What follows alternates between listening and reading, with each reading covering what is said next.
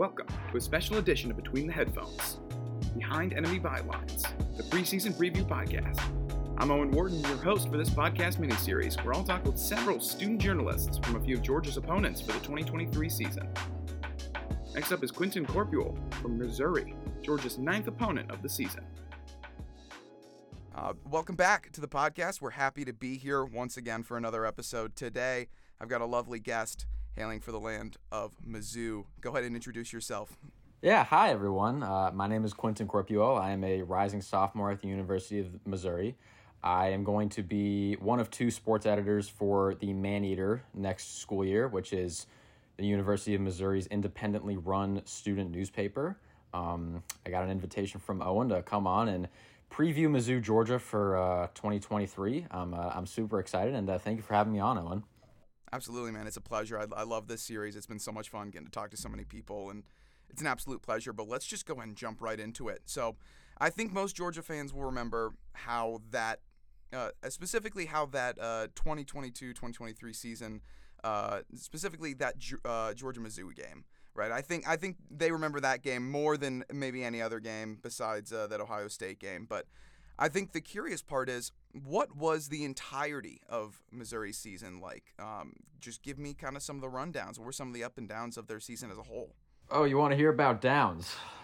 I should have uh, I should have stretched before this. Uh, I got to prepare myself. Well, I think uh, I think questioning the existence of God twice in the span of thirty minutes, you'd call that as a you call that a, a low, would you say?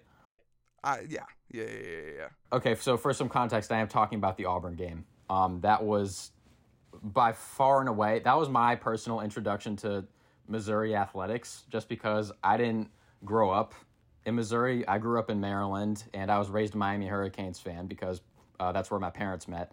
And so I wasn't even like I was never even around Mizzou growing up. So this this past school year was my sort of introduction to Missouri athletics, and that was one of the first games I had covered, and that was um, that was that's up there with fifth down. That's up there with the J'Mon Moore fumble. That's up there with the crazy Nebraska deflection back in the '90s. That's up there for one of the most bonkers defeats in Missouri football history. Um, Harrison Mevis, Missouri's was All American kicker, had made 91 consecutive kicks from inside the 20 yard line, leading up to the field goal that he eventually missed. Um, and then Nathaniel Peat had carried the ball over 120 times, I believe, in his collegiate career before some ghost punched the ball out of his hand and had it roll out of the back of the end zone for a touchback. Um, so that was definitely the lowest of the low. And then the Kentucky game was, I guess, the second lowest of the low because that was the game that saw the hotly debated running into the punter 40 yards away from the line of scrimmage rule um, that was recently amended. Uh, that was recently announced at SEC Media Days as, I guess, the Kentucky Missouri rule. Um, so that was a low. And then the Wake Forest game wasn't super fun either, just because the game was a very low stakes. Um, and it was it wasn't necessarily a death by a thousand paper cuts, but Sam Hartman and Nate Parrott, they're just so good. And even though Missouri was up in the second half, um, it just wasn't a very enjoyable game. Um, so those were the lowest of the lowlights. I, I, should mention some highlights. So the South Carolina game was really great. That was probably the most complete game Mizzou had played all season against another SEC team. Um, and then the Arkansas game was was really great. Um, another really complete game. That was the first game where Brady Cook was really let loose as a runner. He ran for over 125 yards in the first half alone, including over 65 on a single drive. Um, so that was a ton of fun to watch. Um, those were the two. Those were probably the two biggest highlights from last season. It was um, it was it was just a season of what what could have been. It was a season of what if if three or four things go right. Missouri's probably looking at an eight nine win season, but unfortunately they finished six and seven. Um, and we can talk about the future of Missouri football in, in a little bit, but um, it was just a season of ah, they were so close, but no no cigar but yeah, no, I mean absolutely. There was there was a lot of highs, a lot of lows for Missouri last season. Um, little little bit of best of both worlds in, in that kind of case. But moving on into the off season, I wanted to kind of ask, what's the current coaching staff looking like? Who's who's on uh, who's on the staff? What might some of the changes been? Sure. So uh, the head coach is Eli Drinkwitz. He is entering his fourth season as the head coach of uh, the Tigers. He came over from Appalachian State, where he led the Mountaineers to a program record, I believe, 12 wins in 2019. Um, first three years have been very meh. I think that's a good word to describe it. Very meh. There have certainly been highs. There have certainly been lows. Um, I want to talk about the lows in a little bit and how they're not quite his fault. Um, but uh, this fourth year, um, even though he got a contract extension last season, for a lot of Missouri fans, they are considering it a put up or shut up season because they are very tired, or they're getting very tired of just being meh, uh, especially considering a lot of missed a lot of these missed opportunities over the past few seasons. Again, what could have been. Um, and again, not, not all that falls on the head coach, but the head coach is the one leading the way. Um, I do respect him, however, he has taken a, a lot of. It's not necessarily that he's taken a lot of blame, but he's been very honest about what's gone right and what's gone wrong and what can be better. He's been very open and and just blunt about that, which I do appreciate. Um, but the one thing that can uh, keep your job stable is wins, and Missouri hasn't had as many of those over the past few seasons as a lot of people would have liked them to. Um, so I think when we get into season expectations, people are going to expect eight wins. That I think is the cutoff for overall fan satisfaction is going to be eight wins this season. We can get into their schedule a little bit later, but uh, that's kind of the state of Coach Drinkwitz at the moment. Uh, but people are, are generally pretty pretty optimistic, especially because he brought in an offensive coordinator for the first time uh, as head coach of Mizzou. He brought in well, not just him, the organization. They uh, they brought in offensive coordinator Kirby Moore, who is the younger brother of Kellen Moore, who was a former uh, Boise State quarterback uh, on those great early 2010s Boise State squads. Um, he then was the offensive coordinator for the Cowboys and is about to enter his first season as the offensive coordinator for the LA Chargers. Um, so Kirby Moore is the younger brother of Kellen. Kirby just spent the last season as Fresno State's offensive coordinator. Uh, Fresno State put up really great numbers, uh, both surface level and I guess advanced PFF statistics. Um, him and Jake Haener worked a lot of magic. Jake Haener is obviously with the New Orleans Saints now. Um, but Fresno State's offense was super exciting, super creative, super fun to watch. And people just in general are very excited for a, a change in offensive play caller because the first three years of Drinkwitz's tenure here at Mizzou, he was the one calling the plays. And first few seasons, it was the offense was was pretty good. It was above the national average in scoring and was generally fun to watch. And this past season, it just um, the offense it was very frustrating to watch. Um, I think that's the one word you will hear a lot of Mizzou, Mizzou fans describe last season's offensive unit It was just frustrating, especially considering how much talent was on that side of the ball. Um, but uh, Drink he he recognized the need for change in play calling, and uh, he brought in a guy that sounds like he's going to bring some. Uh, he's going to inject some life. He's going to bring a, a, lot of positive energy to a unit that was lacking a lot of it last season. And then on the defensive side is uh, defensive coordinator Blake Baker, uh, coach previously at Louisiana Tech in Miami, Florida. Uh, he was a huge reason why Mizzou's defense took a massive leap forward last season. Um, he just was generally just empowering uh, individuals to go out and make plays themselves. Um, and we can get to the personnel in a little bit but he was super aggressive, but not overly aggressive, not like a Wink Martindale with the Giants kind of aggressive where you're just blitzing all the time, not necessarily that.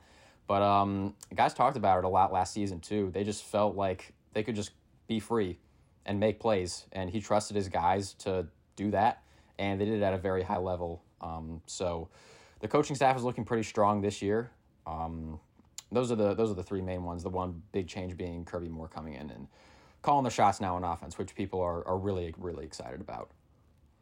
Oh, definitely. And I mean, if it's any if there's any consolation that people can feel good about, I mean, that brother connection, especially on offense, has been proven to be pretty solid. I mean, you look at the LaFleur, uh, Matt, and, and, and his younger brother, who's who's who's an OC in the NFL. I mean, again, Kellen and, and Kirby now. I mean, you got you even got uh, Lincoln Riley and Garrett Riley, who's over at and uh, the the latter brother over at Clemson. So you know that brother, that offensive brother connection has proven pretty pretty fruitful. So I'm assuming Missouri's looking for something out of that as well. Um, but of course, Moore's going to have to work with a few guys. You know, he's going to have to work with a few players. Um, but with every offseason, especially the state of the the way that uh, college football is these days, offseason is constantly changing rosters, especially with the transfer portal. So Georgia fans are should be pretty familiar with uh, one of Mizzou's transfers, but kind of detail me, uh, go through a little bit of uh, specifically that one, uh, and then a few others that uh, left the program, whether it was the transfer portal or even the NFL. Sure. So the big one was obviously Dominic Lovett, who transferred to Georgia this offseason. And uh, while I was very sad, uh, Georgia fans, I'll, I'll hype him up for you because Dominic Lovett is an exceptional football player. He was consistently able to separate downfield. He's super dynamic. You can use him both on the outside as an X, on the inside as a Y or a Z. Um, Mizzou used him on end arounds a lot. They stuck him in the backfield a lot. Um, and versatility is the name of the game, not just in football, but in a lot of team sports. And Dominic Lovett is exactly that. And on a Mizzou offense that was lacking a lot of electricity, a lot of just fun, and a lot of po- lacking a lot of positive energy. Dominic Lovett was one of the few sources of electricity, of positive energy. He made to set up that Harrison Mevis should have been game winning field goal. He made an insane twist and catch that a lot of the Georgia fan pages probably posted the second that he committed to Georgia. Is it, am I right? Am I right about that? Yeah. Is that twist Yeah, and catch yeah, like yeah. the most played clip you saw? Probably, yeah, I'd say so. Okay, but um, yeah, Dominic Lovett, he's he's going to be an immediate impact player for Georgia. You out, you guys have probably talked about him enough already, but um, I just wanted to tell you from a Mizzou perspective, he's he's exceptional. He's he's really great, and he's just, he's a really sweet guy. He's a really nice guy. Um, so I, I think y'all are gonna really like him. And then other transfers out. Oh, Trajan Jeffcoat. That was the second one. Trajan Jeffcoat, the defensive end, who was uh, one of the most tenured Mizzou Tigers last season. He transferred to Arkansas. He had a he had a bit of a down year. He had an underwhelming year comparatively to what I think people were expecting out of him. Um, but uh, I think he just saw uh another opportunity to, I, I guess, get meaningful playing time in a competitive college football environment. Now, the transfer from Mizzou to Arkansas, that's a little odd considering the rivalry between the two. Um, but nevertheless, um, that was the other big transfer out of the program. But other than that, we're going to get to additions in a little bit. Mizzou have retained a lot of players. They have one of the highest retention rates in, I believe, not just the SEC, but the country uh, on both the offensive defense side of the ball. But those were the two main losses, Lovett and, uh, and Jeffcoat. Yeah, honestly, get right into those those retentions. Some, who were some of the key players they brought back? Uh, so they brought back pretty much the entire defense outside of Trajan Jeffcoat. Um, and that's great because the defense was amazing last year. They were a nationally amazing team. Now, when you look at these retention rates across college football and you see, like, oh, this team brought back, I'm making this number up, 80% of their starters. Well, you got to look at that team and how good they were last year and define whether that's actually a good thing that they're retaining a lot of their players. Like, for example, if Colorado brought back all 11 defensive starters from their 2022 season, it's like, oh, cool, everyone's back, but they were also probably the worst team in college football last season. So, how much does returning players actually matter? Uh, well, we won't have to see that because they're all gone. But um, um, Mizzou is retaining a lot on both sides of the ball. Off uh, defensively, I, I could go on and on about how great they were last year. I think it was especially refreshing because the defense had been very lackluster the past few seasons. Oftentimes, it was the offense trying to make up for the defense. Last year was the opposite. Um, and I'll get to the offensive side of the ball in in a moment. But the defense, they're strong at all three levels. Um, look at the edges, they brought in Joe Moore from Arizona State and Niles Gaddy from Jackson State. Both look to be immediately impactful for Mizzou.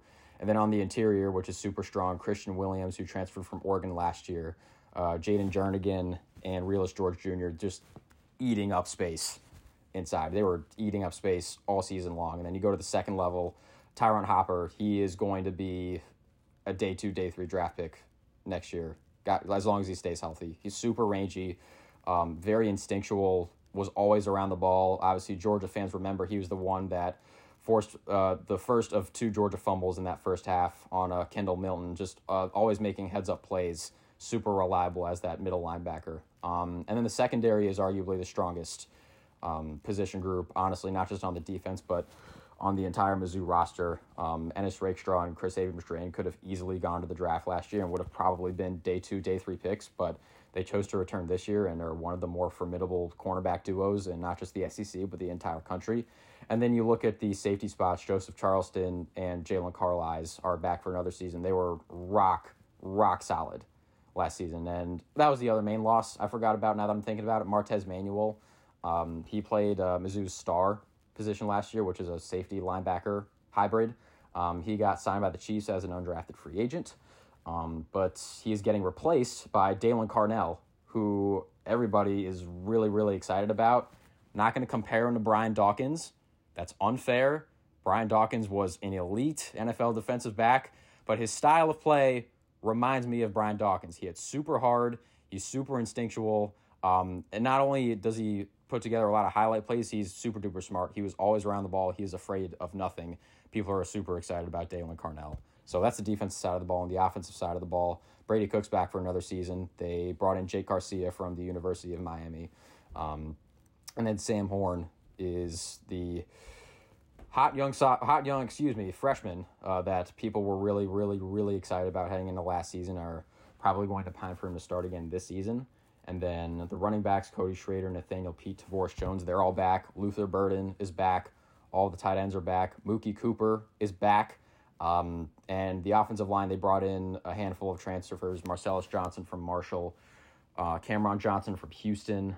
Um, they get back Javon Foster, who was an all conference tackle. Um, lots of people are back. Missouri football is not back like that. Not back like that. Don't aggregate that. Don't you dare aggregate that. Uh, just a lot of the personnel is back, and a lot of that personnel played pretty well. So I think people are, are feeling pretty confident. No, definitely, and and and and I know how good that defense was, and to get all that talent back. I mean, you said it yourself. It's great to, it's great to retain, but when you're retaining talented players, it means even more. And Luther Burden, I remember a year ago, former five-star wide receiver. So I loved him coming out of high school and stuff like that. So especially with him playing in that Dominic Lovett role, kind of like what Drinkwitz talked about at SEC Media Days.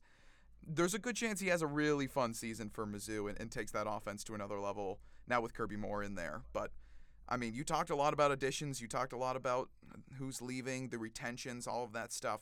So let's go ahead and jump right over to the spring. So obviously, spring practice, spring games happening, but again, before you can even get to that spring game, you got to get through you got to get through practice. What were some of the rumors coming out? Who what names was who what names were kind of popping up around uh, the Missouri community of who was looking pretty impressive? So the two guys that I've seen and I've heard that have been playing really well are Mookie Cooper and Jaylon Carlies. Mookie Cooper, I think a lot of people are excited about. He's stepping into that X role because Luther Burn is now moving to the slot. They now need an outside receiver to fill Dominic Lovett's void, and that's going to be Mookie Cooper. He reminds me a lot of Sterling Shepard, not just at Oklahoma, but also in the NFL. Uh, he's definitely a, a smaller guy, but he plays bigger his size. You remember the contested catch he had against Georgia, the 45 yarder? Um, that was surprised a lot of us in the press box that game because I remember Brady Cook throwing that deep shot, and I was like, ugh, that defensive back is noticeably bigger than Mookie Cooper.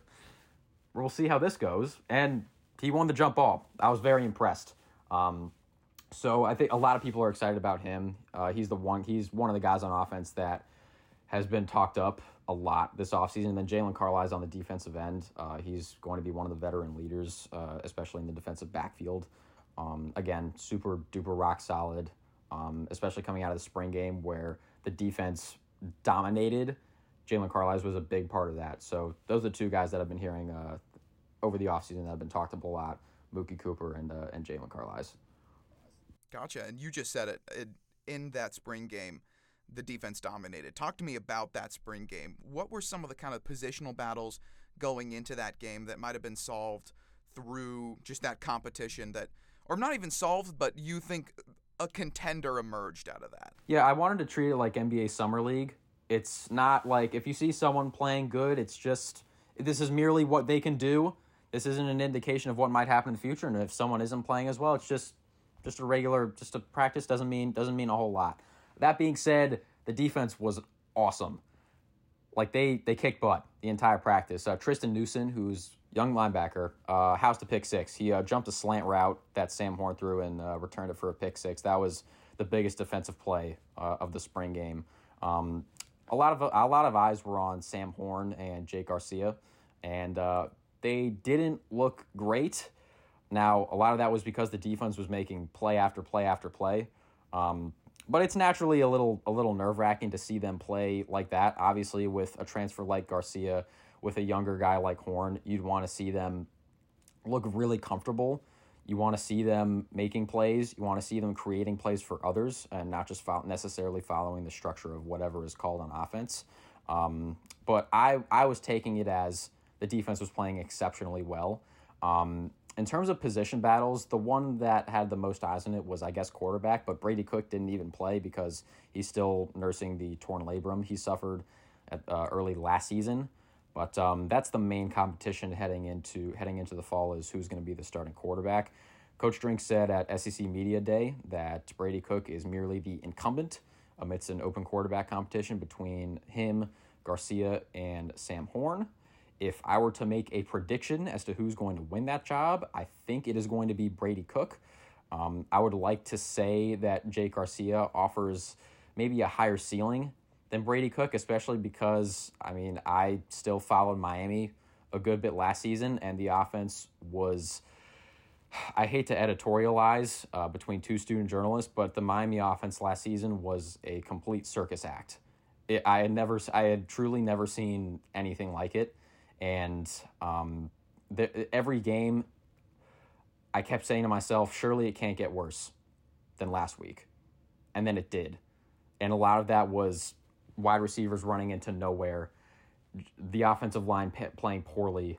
Um, the Garcia and Tyler Van Dyke were both just not set up for a ton of success. And I want to say that Mizzou is going to be a better place for him to succeed, which it, it, it is going to be. You can't the, the bar was very low with Miami last season. But at the same time, Brady Cooks I, I I really like him. I think his rushing upside is untapped, and especially with a new play caller and more, I'm excited to see what he's going to do in terms of utilizing Brady Cook as a rusher. And throwing the ball, he literally had a torn labrum in his throwing shoulder. He could not use his throwing arm properly, which it I don't know, that's kind of a big deal. So if I were to predict right now, I think it's going to be Brady Cook. Uh, then again, it's an open competition, and we have seen uh, a lot of surprises uh, throughout college football and the NFL in terms of who's uh, emerged out of quarterback competitions and uh, who's been pushed down the depth chart. So we'll see. It'll be fun. I'm excited. No, absolutely. I mean, Georgia fans can look just back a couple years during the JT versus Stetson Bennett debate and you know, comparing the five star to the walk on. And you know what? The walk on won the job in the end. And I think Georgia fans are okay with that, walking away two national championships later. But, I mean, I mean, overall, I mean, you touched on the quarterback battle, Brady Cook, I mean, all of that. And Drinkwitz taking his hands off the wheel, you know, and less of, and less of, uh, and, and letting someone else drive. I mean, how, how important is that going to be for these quarterbacks' development, in, in your opinion? Oh, paramount. I think the offense last season, it was just I think if you polled 100 Mizzou fans to use one word to describe the Mizzou offense last season, other than frustrating, which I forgot I already used, um, I think you'd hear things like stale, um, vanilla, boring. Like, I think those are three very common words. Mizzou, they, they found themselves behind the sticks a lot. Uh, there were a ton of second and 14s, third and 15s. Just they, they dug themselves into a lot of holes that were very hard to get out of, and a lot of times they didn't. Now, obviously, it's a lot harder to do offense when your quarterback can't use his throwing arm properly. Your offensive line is incredibly beat up, which I think is very underrated. They had to do a lot of reshuffling amongst the offensive line because of injuries, um, and it's just it's it's hard. It's hard to be very good offensively with with those variables. But uh, now that everybody seems to be healthy, um, and Kirby Moore, I think he's just going to bring something fresh, something new, something exciting. If you watch Fresno State last year, uh, Jake Haener was no Lamar Jackson. Um, he was not exactly a scrambler. He didn't do a ton outside of the pocket. But Kirby Moore drew up a lot of very fun and interesting and new and fresh and creative play calls that consistently kept defenses on their toes. Now, the Mountain West wasn't a very good conference last year, but and like your your offense is going to look better against two win Nevada than it is against ten win LSU. But at the same time, um, playmakers were allowed to play make. Um, you look at Nico Remigio, Jalen Moreno Cropper. who's now a pro. Who's now a pro. You look at Marvin Mims, who was an All Conference running back. Uh, a lot of the reason they were able to, in Moreno Cropper and Haener's case, make the NFL, and Mims and Marie and Remigio's case, make All Conference, is because they were consistently put in positions to succeed from a play calling standpoint. There was a lot of motion, a lot of um, a lot of fakes, a lot of deception, a mix between um, just using all three levels of the field. Um, there were just a lot of threats everywhere, and Moore used them in different ways. He had a ton of tools in his tool bag, and I think people are really excited about what he can do with Mizzou's personnel, especially considering the amount of Swiss Army knives they have at the skill positions, especially with Luther Burden, because he totally was used in the backfield a lot last season, which was great. I loved that a lot. Uh, they designed quite a few plays for him, whether it was quick passes, end arounds. There were a handful of times where Burden would get the ball on, let's say, an end around. There would be three defenders standing in front of him. You'd blink a couple of times. All three of the defenders were behind him, and Luther Burden was in the end zone. Um, he's just that kind of guy. He's he's truly incredible, and I'm I'm really excited to see what Kirby Moore is going to do with him. No, it's gonna be fun, and I mean, as long as he doesn't do what like what Josh Gattis did in Miami, I think everything's gonna be okay. Because um, ultimately, ultimately, Gattis did a did a type of job that got him fired after year one. So I think uh, I think as long as Kirby Moore uses what he's got, and he really did make Jake Haener such a fun quarterback to watch. He was one of my favorites favorite out of like the top four or five guys in this past draft class to watch and study. He was just such a fun player to watch, and I thought I thought Moore did a great job with him. So it's exci- It's going to be exciting to see what he does with the Mizzou quarterbacks and offense as a whole. But speaking of, let's hop right into this next season. What's the Mizzou schedule like? Who are they facing? Who are some of the tough teams on the schedule? It's SEC teams, but let's get into it. Sure. Do you want to go like game by game, or do you just general thoughts? What what do you what do you want to do? You're driving the bus here. Let's go general thoughts. You know, give me some of the the highlights, some of the stuff that you think is going to be the toughest for Missouri, and then maybe hit maybe maybe hit some of the stuff that you think uh, Missouri should be able to clean through. Sure. So um, let's look at this guy. Okay, so I think there's a very real chance they open season five and zero oh heading into the LSU game in week six. In week six, where they host the Tigers in Columbia, and maybe College Game Day will come. Maybe College Game Day will come. Just throwing throwing that out there. I'm manifesting. But um, the first five games they open with South Dakota. That should be a win. The second game is really interesting. They get Middle Tennessee State at home. Now, if you've followed Missouri football for a little while, you might know that Middle Tennessee beat Missouri in 2016. Um, and Middle Tennessee beat Missouri just like Middle Tennessee basketball beat Michigan State in 2016, just like Middle Tennessee basketball beat Virginia in 89. Whole lot of offense, lots of offense, explosion, deep shots, speed, fast. Ah, ah, it's so much, so fast, in such a short amount of time. Middle Tennessee smashed Miami last year. You want to know how they did it? They literally just ran past the, their defense. The wide receivers literally just ran past everyone. And that was the same day as Missouri Auburn. It was the same day as Missouri Auburn. I was fighting for my life on live radio trying to break down what the hell had just happened. And I look over out of my the right corner of my eye, and Miami's down 24 to 3 to Middle Tennessee. Not a great day for yours truly. Back to what we were originally talking about. That could easily be a trap game. Um, the reason why Middle Tennessee beat Mizzou in 2016 Mizzou's defense did not step up. Um, their tackling was poor. They committed a ton of penalties. It was somewhere between 12 and 15. I can't remember the exact number, but it was t- between 12 and 15 penalties for over 100 penalty yards. If your fundamentals are poor, Middle Tennessee will capitalize. However, Missouri's defense has come a long way since then, and I'm pretty confident they will have a better shot at beating the Blue Raiders th- uh, this year than they did in 2016. Uh, then they get Kansas State, at home. And I think, like last season, that game can easily set the tone for the rest of the season. I have seen very few games take the wind out of a program's sails, like when Mizzou went to Kansas State last season.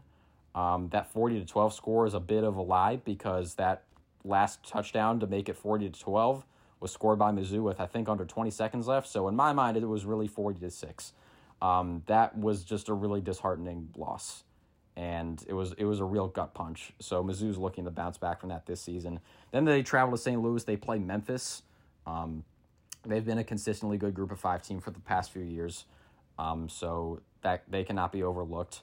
But then they uh, they go on the road to Vanderbilt, and uh, with all due respect to Nashville, that is definitely one of the easier road environments to play in. If you were to pick a road environment to play in the SEC, Vanderbilt would probably be your top choice.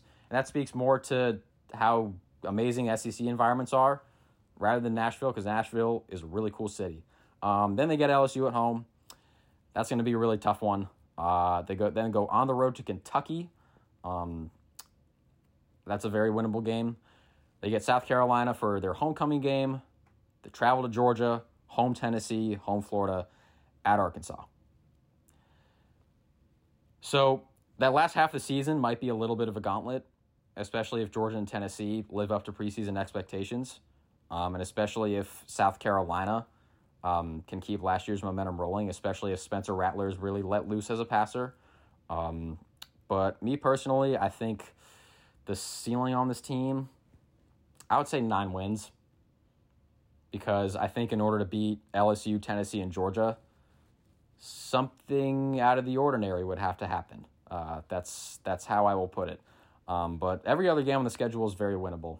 So I would probably put the ceiling at nine wins. If Mizzou gets to nine wins, everybody is going to be extremely happy. Gotcha. And and we'll even get to more reasonable and, and, uh, and other expectations like that. But before we go to reasonable land, let's get a little bold. Let's get a little spicy here. Quentin, give me give me. Uh, it can be about Mizzou. It can be about the SEC. It can about it can be about the entire season as a whole. But give me one big take that you've got for this upcoming regular season. Is this going to get circulated on like uh, those clickbaity college football accounts that always have several hundred comments underneath them within 30 minutes of posting? It's like this freaking I mean, kid. This freaking kid this kid. It depends. It depends what other people think about it. But you know what? That's why you got to give me the big takes. You got to right. give me something bold here. Okay. All right. I'll set the scene for you. December 2023, New York City. Can you see where I'm going with this? I, I think I can, but continue. It's Caleb Williams and Drake Maye. Looking spiffy. Looking fine amidst a crowd of people. Also looking very spiffy. Top two picks in the draft. Who's it going to be? But sitting to their left, decked out in black and gold, looking spiffy, Luther Burden. Jeremy Maclin times five. The train's leaving the station soon. You better hop on. That's I mean that's perfect. I mean that's that'll that'll absolutely I mean if there's anything that is going to make those those hype accounts on Instagram, it's that one. I'm like I'm like how what percent serious am I? I'm like 20% serious about that. But you wanted spicy, I gave you spicy. I don't like when people are like, all right, give me your hot take. And it's like, I think Georgia will win 11 games. That's that's so that's like Cholula. That's Cholula. You wanted you wanted like you wanted you wanted some Carolina Reaper. I gave you I think I gave you some Carolina Reaper. No, you absolutely did. No, Georgia winning 11 games is like mustard. It's that kind of hot take. Like, eh, like, like, okay, yeah, sure, maybe they lose to Tennessee. Like, okay, sure, but like, no, I you gave me you, that was perfect. Do you want Excellent. like do you want like levels of hot take? Do you want like how they do it on hot ones, where you like start with like a like a mild and then you end with something that like might put you in a hospital? Honestly, I think I don't think we even needed to go through levels one through nine. Oh, we, we just we, we just shot right... straight to the the last dab. Okay. Oh yeah, we shot right to the last dab, and I'm okay with that. And I loved it. It was perfect. Sounds good. But don't awesome. worry. You know, let's go ahead and go back down. You know, let's go back to reasonable land. You know, who knows? Hey, listen, we're just a couple seasons removed from Devonte uh, Smith winning a Heisman as a wide receiver. Anything's possible, especially with the way college football is going, and with a new offense. Hey, it might just be possible. But again, let's go. Let's settle the expectations down a bit. All right. Let you you've given us a ceiling of nine wins. We went through the entire schedule. What are like? Give me. Go ahead and give me. Uh, in addition to your nine win ceiling, what do you think the floor might be for this team, and what do you think the record will be? What do you think your record prediction is for this Mizzou team? So I would say like the floor is probably five wins. That's if like the Middle Tennessee game is what it was in 2016 um, they get shellacked against they Kansas State shellacks them again. They struggle against Memphis. Um, they struggle against Vanderbilt. Like just no, nothing coming easy. Uh, just no easy, comfortable wins. Um, I think the ceiling, again, nine wins. That's probably what I would put it at. I think ten is. I mean, I just said Luther Burden might win the Heisman Trophy, but I think ten wins is a little ambitious. So, I, because I'm usually a jinxer. That's the problem. That's why I don't really speak during sporting events I care about. I'll go I'll go 7. I'll go I'll go 7 wins. I'll go 7 I'll go 7 and 6 on the season. The toss-up games will go 50-50. I don't think it's going to be like the Vikings last year where they will literally win every toss-up game they play. I don't think it's going to be that. Um, but I feel like if I say 8 games they're going to win 7. I feel like if they're going to win se- I feel like if I say 7 games, the probability of them winning 8 is going to be a little bit higher. Um, what do I have to support that? Nothing. Nothing at all. Simply just gut feeling. And it's just Missouri football has been a historically not super duper lucky program. Um, and I don't want to predict that it's going to change suddenly one year. So I'm going to go with seven wins. Um, I would love to say eight. I think an ideal season, again, would probably be eight and five with a bowl victory. I think a season like uh, you think of Miami in 2016 when they went eight and five and they beat a ranked West Virginia team in the or in the not the Orange Bowl. What bowl did they play in? I can't remember, but they beat a ranked West Virginia team in the bowl game. Positive momentum rolling into the 2017 season, and the 2017 season happens. It was awesome. It was great. Now it wasn't just because they won a bowl game the season prior, but it was positive momentum rolling into next season. I think that's probably all Mizzou fans would want to ask for, especially because Mizzou hasn't won a bowl game in almost a decade. Um, but I I'm going to go with with seven wins, although eight is definitely possible. Definitely, I I think that's perfectly reasonable and. You, and, and at this day and age, especially in the SEC, I don't think you can complain about seven or eight wins. Especially that gets you in a bowl, that gets you in an opportunity to, to be playing for something more than just a, a strong regular season. So I don't think Mizzou play, fans can complain too much about that kind of season. But uh, Quentin, this was fantastic. Thank you so much for joining me. I loved all the Giants references as a longtime Giants fan uh, growing up. Dropping Wink Martindale and Sterling Shepard into a conversation is always a great thing to hear. So, um, but overall, but before we get out of here, uh, I just wanted to give you the opportunity to go ahead and, and plug whatever you'd like to plug and uh, take it away. Oh, oh, and you shouldn't have. Oh, you shouldn't have. Okay. Well, if you want really great sports coverage. We are going to have that this year at the maneater.com. So, once again, the maneater.com. That is the independent student newspaper of the University of Missouri. Uh, if you also want to check out some columns, some radio shows, uh, you can head on over to KCOU 88.1 FM Columbia. That is our student run radio station here for the University of Missouri. And then I am writing for Rock M Nation, which is Missouri's SB Nation affiliate. Um, I will be covering Missouri athletics for them throughout this entire season. Uh, I am actually currently in the midst of writing a Giants Mizzou hybrid article, believe it or not, because everything seems to come back to the Giants. Um, but uh, I will be posting that soon. Uh, it is in relation to Brady Cook and Daniel Jones, so I'm super excited about that. And I think that is all I have to plug. But Owen, this was really, really fun. Um, maybe Mizzou can get Georgia this year. That would be really, really great. But um, nevertheless, I appreciate uh, you having me on, and uh, I wish you best of luck uh, through this uh, next school year. Hopefully, you uh, won't drop down deep into the depths of uh, winning only 10 games. Um, hell, uh, I hope you don't win seven games like uh, some players suggest.